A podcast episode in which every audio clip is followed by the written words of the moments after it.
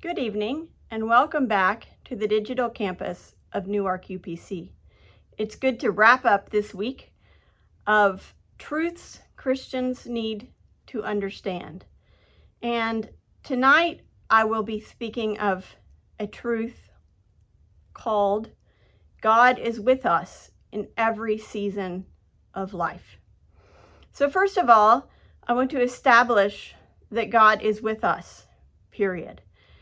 When Jesus was prophesied, was expected, he was called Emmanuel, meaning God with us. Jesus came out of the heavens onto earth as an actual human being in order to be with us. He also, once he had ascended into heaven, sent back to us the Holy Spirit to not only be with us, but be in us. So that no matter where we are, God is with us. Um, but tonight I'm going to I'm going to focus on a specific aspect of God with us, which is the seasons of life. I'd like to start with the scripture from Psalms, Psalm 139, verses 1 through 18 is the context of it. I will be selecting a few out of that passage. Starting with 5, you go before me and follow me. You place your hand of blessing on my head. I wanted to read verse 5 because it could be read that this is almost a creepy scripture, that no matter where we go, we can't get away from God. But verse 5 lets us know that he does this for our benefit. He places blessings upon us. We're going to skip verse 6 and go to 7, where he says, I, I can never escape from your spirit. I can never get away from your presence. If I go up to heaven, you are there. Now, whether the psalmist meant by that the heaven meaning where God inhabits, or the heaven as in outer space, or the heaven as in the clouds, we're not sure. But in his mind, heaven was very far, far away up. And God is there. If I go down to the grave, you are there. If I ride the wings of the morning, if I dwell by the farthest oceans, if you look out over the ocean, or if you've ever flown over the Pacific Ocean, or even the Atlantic, but the Pacific is just really huge. It just seems to go on and on and on. And this psalmist says, If I dwell by the farthest oceans, even there your hand will guide me, and your strength will support me. I could ask the darkness to hide me, and the light around me to become night. But even the darkness, even in darkness, I cannot hide from you. So, no matter where we go, far away, the farthest that this writer could imagine, the highest up, or even down into the grave, no matter where we are, no matter what we go through, God is with us. And this was before Jesus ascended, before Jesus came, before he ascended, and before he sent back the Holy Ghost to be with us and in us. Indeed, no matter where we go, what happens to us, what decisions we make, God is always there with blessings upon us. A few more scriptures that just give me a little encouragement. Uh, Joshua 1 9, this was when they were getting ready to go into the promised land, and Joshua was scared to death. Moses, his mentor, the guy that had always handled everything, had died, and it was on his shoulders. And God tells him, The Lord your God is with you wherever you go. Matthew uh, 28, right after the Great Commission, 28 19, 28 20. Be sure of this I am with you always, even to the end of the age. So we've covered that no matter where we go physically, He's there. This scripture is telling us that He is always and forevermore with us. John 14 speaks of the Father will give you the Holy Spirit who will never leave you. And I've already mentioned that. It's so good to know that wherever, whenever we go, God is with us. But let's focus specifically tonight on seasons. And it's interesting, this is the end of the endish of January, and it's very cold out. We had a little bit of snow this week. Some parts of the country got a lot more snow this week. And I can kind of start feeling in my bones that I'm ready for spring. I've uh, I've heard of people who have moved to a more temperate climate, such as California, maybe Hawaii, that kind of thing. Um, and they miss, they say, I miss the seasons. I miss thunderstorms. I miss having hot sometimes and really cold sometimes. And I think about that and I think, goodness, if you could live in a place that's 70 degrees year round, that's just really awful, isn't it, to not have seasons? I don't have much sympathy for them, but there is something about us that we like a variety. Um, I know in, in some coastal places, like I said, the weather, the, the temperature is similar year round. It's closer to the equator, but maybe the waves come in differently at different times of the year. I know when we visited Africa, it's very near the equator. It's very hot all the time. There's no, I mean, they have Christmas, but it ain't like our Christmas. And so they, it's always hot, but they still have seasons. They have a rainy season. They have a dusty season where the, in Nigeria, the dust from the, from the Sahara comes down and sweeps over just lays a thick layer of dust over literally everything. And that's part of their season. They know it's going to come around every year. Back in uh, ancient Egypt, they had a season where the Nile flooded. And they knew that that was going to bring that nice silt up onto the earth, up onto the, the farmland, and then they would grow in that. But they had to let that Nile flood. And so we as humans are very used to seasons but we don't always like them. I prefer spring. I like the flowers. I like the beautiful, uh, I like the beautiful leaves starting to come out and, and the bright colors and, and even the pollen, which is awful, uh, it still is, is colorful. And I like that after a gray, dreary winter. And so we're used to seasons. We're used to winter is always followed by spring. We talk sometimes about skipping spring, but we never do.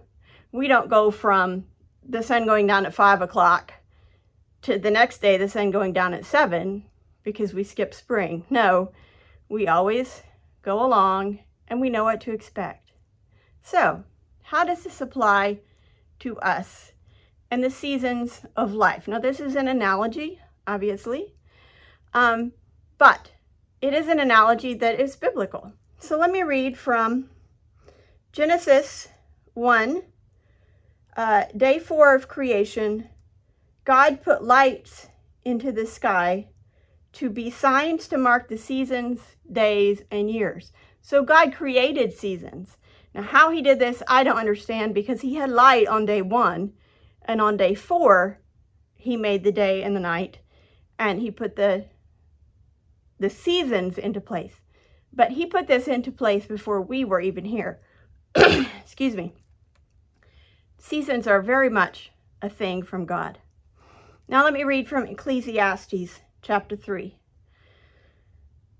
This is very common. You've heard this before, but think about some of these things and how they are a a prescripted part of life.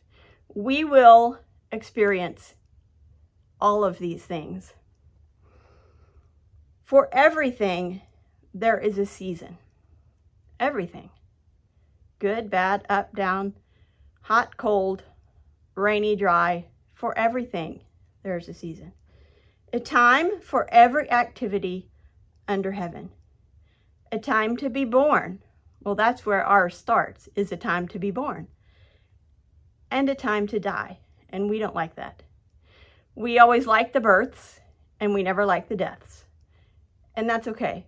We don't have to like every season, but we need to know that they're going to happen and God is with us. Whether someone is being born or whether someone is dying. A time to plant and a time to harvest. And you better not get those mixed up. Because if you plant when you're supposed to be harvesting and try to harvest when you're supposed to be planting, you will go bankrupt quite quickly. A time to kill and a time to heal. Now, I said each one of these things is in our life, and hopefully we don't have times where we're supposed to kill. But there are times in our life where we have to kill certain aspects of our life. Maybe there are relationships that have not been healthy, and it's time to kill those relationships. Maybe there are times when we have bad habits or addictions or things that are negative, and it's time to kill those things. And there's a time to heal. Sometimes those relationships, instead of being killed, just need some extra TLC and some love and care. A time to tear down and a time to build up. Sometimes a house can be salvaged, and sometimes it's better to just tear it all down and start over. Um, again, there are things in our life that sometimes need to be torn down, and there are other times when they need to be built up. A time to cry and a time to laugh. And again, we don't like the crying, but we love the laughing. But what good would it be to laugh if we never cried? It wouldn't make sense. A time to grieve and a time to dance. And sometimes when we're grieving, it feels funny to rejoice, but they can be mixed together. Uh, family dinners after a funeral, where you get around and you tell funny stories, or you just, after a few days or a few weeks of, even a few years sometimes, of intense stress of losing a person, it's so therapeutic sometimes to laugh. And everybody there hopefully knows it's okay. But there's a time to grieve and a time to dance. And sometimes you go back and forth. Grieving is not a straight line. It's more of a up and down. Maybe it's a spiral, something like that. But there's a time to grieve and a time to dance. A time to scatter stones and a time to gather stones. So I'm not much of a stone person. I don't know much about stones, but I know that there are times when you want to gather up the stones out of your field and maybe you'll make a fence out of them. Um, I suppose there's other times when it's time to gather, when it's time to, to spread stones around. Maybe you are making a flower bed and you don't want something to grow, so you, you put some stones down. A time to embrace and a time to turn away. And again, that's, that's those relationships. And God is with us through each and every one of these things. A time to search and a time to quit searching. Sometimes we lose things and we can find them again if we just look hard enough. And sometimes we never will find them. And it's time to just give up and get on with life. And that applies to more than actual objects. A time to keep and a time to throw away. Um, this is something that in our world today, we have so much stuff. And sometimes we need to reassess what we're supposed to be keeping and what really just needs to be thrown away. A time to tear and a time to mend. Sometimes things, again, can be repaired. Sometimes things can be better if they're torn to pieces. So maybe you have a big old piece of material and it's best to tear it apart and use it as rags or something like that. There's a time to be quiet and a time to speak, and dear Lord, help us to know the difference. In both of those, though, God is with us, whether we're supposed to be saying something or we're supposed to be just holding our peace. God is with us, and He can help us to know the difference and know what to do with our circumstance, and then help us to be okay with those things. A time to love and a time to hate. Again, I don't think we're supposed to hate people, but there are things that we can hate. We can hate lies. We can hate cruelness. We can hate um, the things that Satan tries to put into our life to, to pull us down. There's a time to hate, and there's a time to love. There's a time for war and a time for peace. And again, that balance is very hard. That applies to our, our national government, our international relations, and also just our, our personal lives. Sometimes there's things that we need to go to war about. And then there's sometimes that a soft answer turneth away wrath. So we're going to end this. We skip some verses and then we go to 11. Yet God has made everything beautiful for its own time. There's a time for everything, and we need to not get them mixed up. He has planted eternity in the human heart, but even so, people cannot see the whole scope of God's work from beginning to end. So I concluded there is nothing better than to be happy and enjoy ourselves as long as we can. Now, if you go on and read Ecclesiastes, it's a rather morose book. This, this guy was trying to find the meaning of life, but we can learn out of it that there are seasons for everything. And God created the seasons. Why he put into our world a time to die and a time to be born. It'd be much better if it was always a time to laugh and not a time to cry.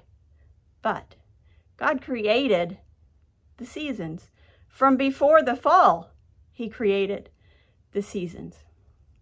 Fall meaning the fall of man, not the fall as in the autumn. So there are many, many ways to apply this. There are seasons, like I've talked about, of crying and laughing, dancing and mourning. There's also seasons of life as our life progresses, where a young person has is in a very different season than say I'm in. A young person has a lot of energy, not a whole lot of responsibility, but also not a whole lot of authority. Probably not very much money. That's a young person. Then they are going to make some of the biggest decisions of their life. They're going to probably figure out where they're going to live, who they're going to marry, what they're going to do for a career, at least their first career. And that's being a young person. Then they probably, as I said, will get married. Maybe they won't. Maybe they'll stay single. But if they get married, it'll probably be in that first little bit there. And they'll have kids. Guess what? Young kids make a very different life for you than the teenager life that you had. And it's time to grow up. It's time to give of yourself to someone else that might be driving you nuts.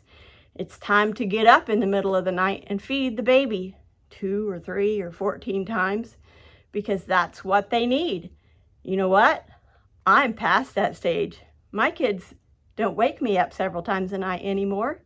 And they're starting to spread their wings, and it's a wonderful thing. But I don't get near as many hugs as I used to.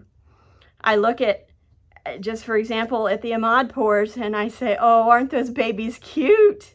I just want to hug little Joel's fat face and kiss on his neck and and Joel's waking them up several times a night and I'd just as soon not have that.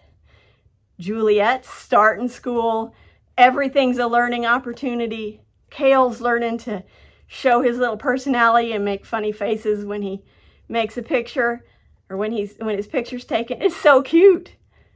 I'm beyond that. And you know what? I'm glad. But there are things I miss about it. But that's just a season of life that I'm in. And you know what? God was with me as a teenager. He was with me as a young adult. He was with me as a new parent. He's with me now as a, in a few years, going to be empty nester. He will be with me, I know, as I become an elderly person, as maybe I'm not surrounded by family as much as I am now. And maybe I get lonely. Maybe I am surrounded by more family than ever. I don't know what that life will bring, but it will be okay. Because no matter what season comes my way in life, God is with me through all those seasons. In fact, He's in me in all of those seasons. I want to read two more scriptures just very quickly, and then we'll close in prayer. Song of Solomon we don't quote much out of the Song of Solomon, do we?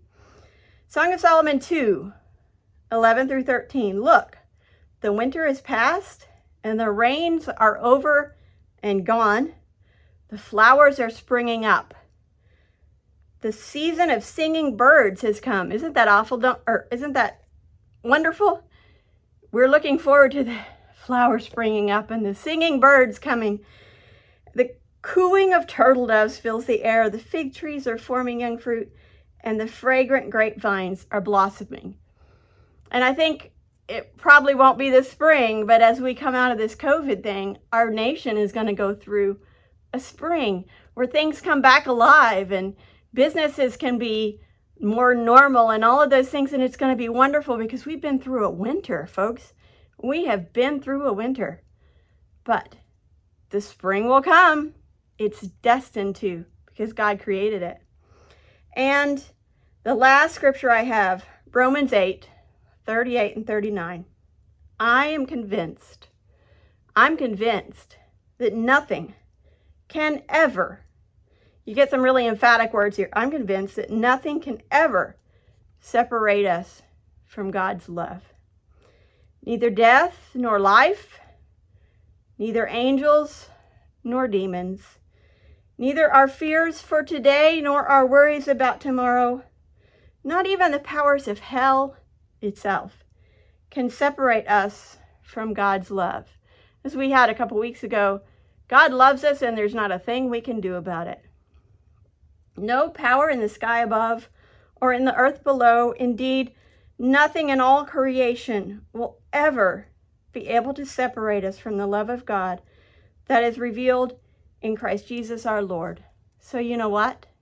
No matter what season of life comes, whether it be being born or dying, grieving or dancing, embracing or turning away, keeping or throwing away, tearing down or building up, all things that come to us, God is with us. And I'm so thankful for that. And this is a truth that Christians need to understand. Let's pray. God of creation, God of time and universe, thank you, Lord, for giving us seasons so that it's not always the same thing every day over and over. God, thank you for giving us the slow times to go along with the fast times. Thank you for the dark along with the light. Thank you for the solemn along with this happy. Though we don't always appreciate it, and we're antsy for the other side of the coin to come along. God, we thank you that you are with us, and we ask, Lord, that you help us to get everything out of every season that we need to get. Help us to cling to you through the hard times and to remember to thank you through the good times. Help us, Lord, to know which season it is that we're supposed to be in, whether we're supposed to be speaking or keeping our mouth shut, whether we're supposed to be building, whether we're supposed to be gathering those stones or, or spreading them about. Lord, help us to have wisdom to know which season it is. And again, thank you that you are with us through all of the seasons, sharing your love with us. Help us, Lord, as we go about our lives, young, going to old, and all the things in between. We love you, Lord, and we want to serve you. In Jesus' name we pray. Amen. I hope you probably you probably didn't learn too much new, but I, I think it's a good lesson to remember that God is with us through every season. Have a good evening.